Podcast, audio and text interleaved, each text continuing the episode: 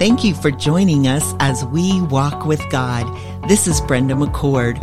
Walt and I are thankful for this opportunity to participate with the Awakening in America, an outreach of the Himmelreich Memorial Christian Library.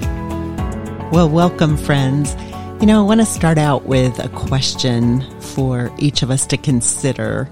Have you ever felt like you're in a situation or relationship in your life that was just impossible, that there was no way through it, no way around it, no way to solve the problem. You know, and I think we've all experienced times when we felt like we're just backed into a corner or we're on the edge of the cliff and there's no way, there's no way anything will ever change. And you know, Walt, I know that you and I've certainly faced some difficult situations during our years of marriage. And I have to say these words, but God, but God. And we bring even into our minds when we think of some of the specifics we we are just brought to words of praise to the lord. Yeah. And well you know there have been times that we've just been absolutely amazed at what god has done for us on our behalf but but literally draws me to psalm 9 1 we will praise you, O Lord. Praise you with our whole heart. My whole heart I will show forth. I'll recount. I'll tell aloud all of your marvelous works and wonderful deeds. And as we begin today our lesson, we want to go to Luke 5 is where we'll be turning in our Bibles but we have been seeing some amazing miracles of Jesus over our last two lessons and times with you. You know, one occasion, the crowd is pressing in on him to hear the word of God. He's standing there by the lake of Gennesaret as we begin in Luke 5 verse 1. He's once again finds himself the Sea of Galilee, Lake of Gennesaret. It's the harp lake. It's called the Sea of Tiberias. Many, many names. But here's Jesus once again, and we see the crowd is pressing in on him. They want to hear his words. He's different.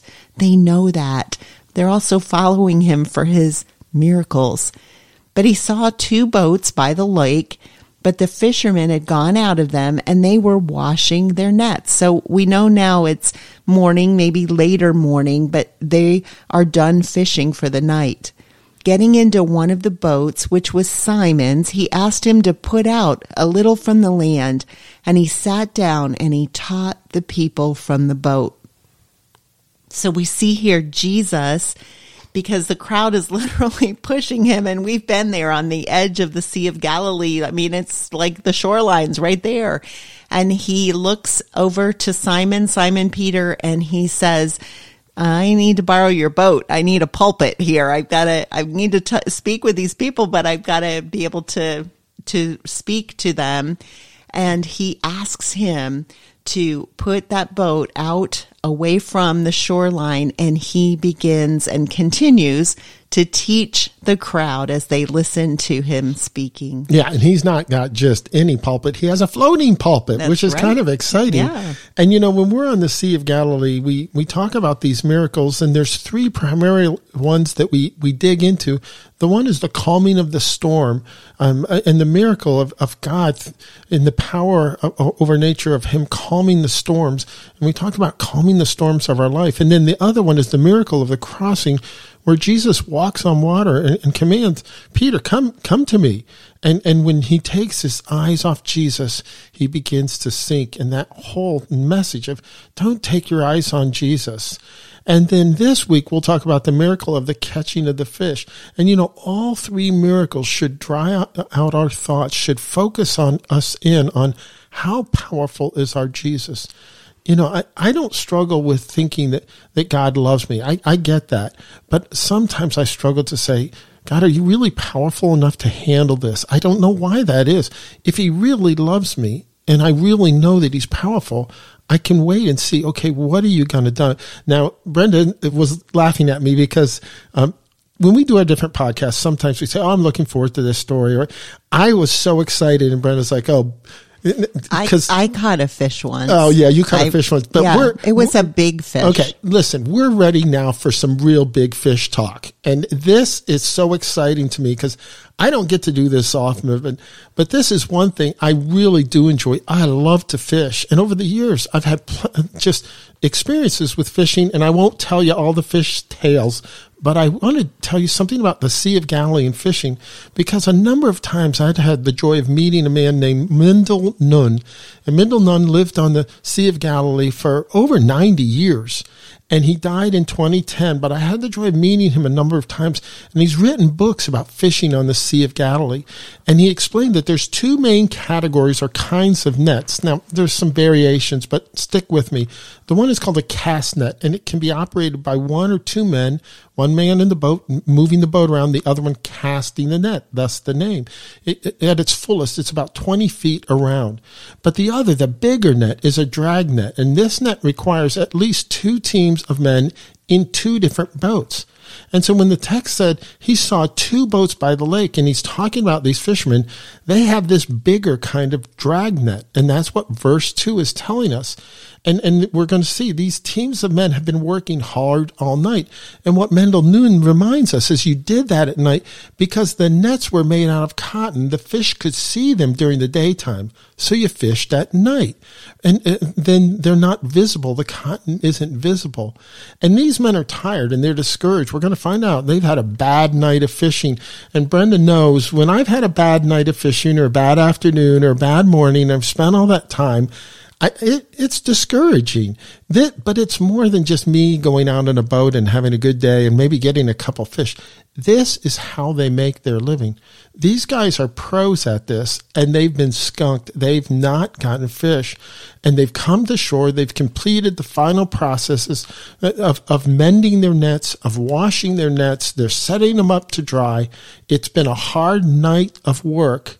And now Jesus has some instruction for these fishermen because they're his disciples. He's been teaching the crowd, but now he's going to teach these fishermen his disciples. And continuing in verse 4 and verse 5, and when he, Jesus, had finished speaking to the crowd, he says to Simon, Put out into the deep and let down your nets for a catch. And Simon answered, Listen to him, Master, we've toiled all night and we took nothing. But at your word, I will let down the nets. And, and, this doesn't seem to make any sense to these experienced fishermen. Um, I had the joy of, of, going out with a bass master by the name of Dale Darnell.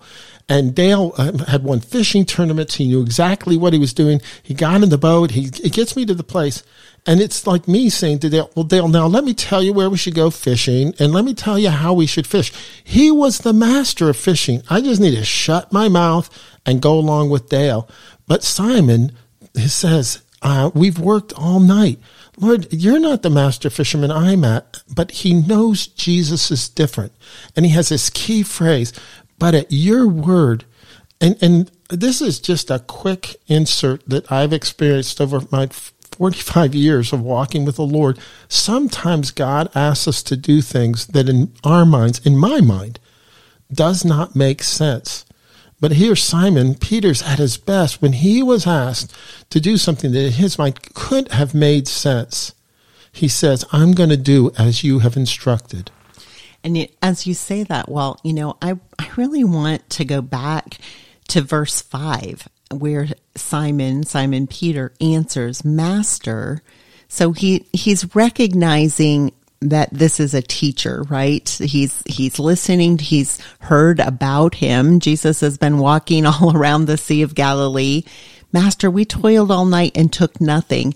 And, and that, that phrase that you just pointed at, but at your word, I will let down the nets. And I, it just reminds me, um, takes my thoughts uh, to a place of my time with the Lord. Um, sometimes it's reading my Bible um, and and really asking the Lord, you know, what is your word for me today? In other words, it, we have His written word, we have His Holy Spirit dwelling within us. um, I really love to take a long prayer walk, and and I I really like to pray out loud, and often during those times spent in His Word on a prayer walk, I literally will ask the Lord to guide me. Will Will you show me? what you have for me here. What, what do you want me to pull out of here? How do you want me to spend this time praying? And I'll go through different situations in my mind, different groups of people. It, and there are times it involves humbly yielding my will to his will, um, confessing my sin, my shortcomings. And, and there's just something about, acknowledging that the Lord is leading you, is calling you into that, that time of confession, that time of, Lord, who should I pray for? Praying for others, seeking his wisdom, his insight. When I go into those times, it is, but at your word, at your word, Lord, I will let down the nets. At your word, Lord, I will pray for that person. I I do confess that sin in my life. Well, let's continue now with verse 6 here in Luke's chapter 5. And when they had done this, they enclosed a large number of fish, and their nets were breaking. They signaled to their partners in the other boat to come and help them, and they came and filled both the boats so that they began to sink. Do you remember what Walt just told us? He told us about what that type of net that spreads between the two boats. And yes, that is a drag net that they're pulling across.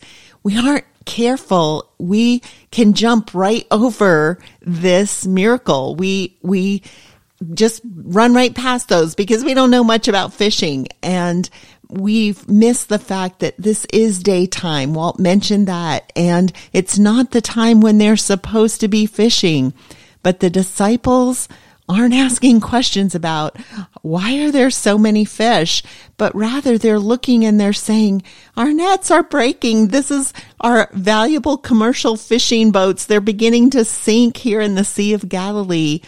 No, they're not, they're not looking at all of that, but rather this is what they respond. And you know, even as we get here, this whole idea of their boats are in danger of sinking. There's so many fish, which normally would be a joyful experience. But these guys, especially Simon Peter, speaks for the group. And, and that's what Simon Peter did. He would speak out sometimes impulsively, sometimes well, sometimes poorly. But at this point, Simon Peter gets it. And in verse 8, it says this But when Simon Peter saw it, the nets being full and overflowing, the fish in the boat, so many that starting to sink. He's never seen anything like this in his whole life, and he's a professional fisherman who grew up here. He gets it. He fell down at Jesus' knees and he says, Depart from me, for I am a sinful man, O Lord. For he and all who were with him were astonished at the catch of the fish that they had taken. And so also were James and John, the sons of Zebedee, who were partners with Simon. These partners, these fishermen, these guys that this was their professional life, their response is falling down, astonishment, worshiping him. And when they do that, they, they're astonished at the catch. They knew this was may, way, way more than just a lucky day out fishing. I've had a couple of those lucky days out fishing. But this is way more than that. This is a miracle proclaiming Jesus has the power over fish and over nature. This would have reminded them that Jesus is like Yahweh when he displayed the power in the Old Testament story of Jonah and the great fish. Jesus has the power of God Almighty over fish. And the stories are like Jesus has the power of, of God Almighty over water and wind and waves, just like Moses parting the Red Sea. All these stories we've talked about these last weeks of water and what's going on there. And Peter's response, depart from me. I'm a sinful man. I, I, can't read that without remembering Isaiah chapter 6, verse 5, when Isaiah is given this vision of the holy, holy, holy God of the universe. And his response is a little more poetic and a little longer, but it's the same. Woe is me, for I'm ruined, Isaiah says. I'm a man of unclean lips, for my eyes have seen the King, the Lord of hosts. And Isaiah is, is there at, at his feet, just not even daring to look up at God Almighty. Throughout the Bible, when people come face to face with God, the creator of heaven and earth, they're astonished and they fall and they worship as they should and as we should. Yeah, our response when we know that the Lord is present, when He's working, let alone when we we see this amazing miracle as Peter and James and John have witnessed. And you know, as Peter worships, and the other disciples and the crowd. The crowd stood in amazement. Remember, they were also watching this. Yes, they were on shore, but it's not that those boats were so far away from them. And those boats did come onto the shore and unload that haul of fish. But Jesus now is going to respond to Peter and he says, Do not be afraid. From now on, you will be catching men. And when they'd brought their boats to land, they left everything and they followed him. You know, when I was a child, one of those early songs I learned in Sunday school, just blessed um, by my mom and dad. They, they are Christians. They've walked with the Lord and for years and years. And I was born into um, a home of Christian parents and they took me to church beginning at the age of one week old. And so I was in many Sunday school, lots of flannel graph for those of you who've seen him. And it's your birthday this week. So how many years was that ago, Brenda? we're not we're not telling. Oh, it oh, goes oh, okay. it goes okay. the other direction now. Okay. But you know, that early song, I will make you fishers of men, fishers of men, fishers of men. And you remember you cast your, your little uh, pole out. I will make you fishers of men if you follow me. Yeah, that's Jesus. If you follow me, I will make you fishers of men. And that's what happened. Friends, do you see this today? Here's Peter, James, and John on these two boats. And Jesus asks them to do something that is totally ir- almost irrational against everything they know professionally. And he says, Put the boat out a little bit, Peter, and I want you to put your nets down. But Lord, we've we've worked all night long and we didn't catch anything. Don't you see we're discouraged? Don't you realize how tired we are? But at your word, we'll put our nets down. And you know, when, when we sense that God's calling us to do something that almost doesn't make sense, that we don't have enough energy left, we've tried everything we possibly know how to do, um, but we sense that the Holy Spirit and God through His written word is calling us and wanting us to do something for Him you know, it's that, that idea of what are our spiritual gifts. I, I don't necessarily consider that I have a strong spiritual gift of evangelism, but God has called me to follow him. That means giving all of that I'm able of my abilities, talents, and gifts to him for his service. But then he'll bring people around me that, that I'm able to share my personal testimony I can talk about the difference that Jesus has made in my life. And so in that way, I get to share the good news. And it takes us back to where we started tonight, that verse in Psalm 9 1. I will praise you, O Lord, with my whole heart. I will show forth, recount, and tell aloud all of your marvelous works and wonderful deeds. Dear Heavenly Father, we praise you for the work that you do, even when we doubt, even when we're fearful, even when we're not really sure. But at your word, I will let down my net. And we give you the praise for who you are as a wonderful, almighty God, Savior, and King. And until the next time we meet again, may you continue to walk with God. Thank you for joining us as we walk with God. This is Brenda McCord. Walt and I are thankful for this opportunity to participate with the Awakening in America, an outreach of the Himmelreich Memorial Christian Library.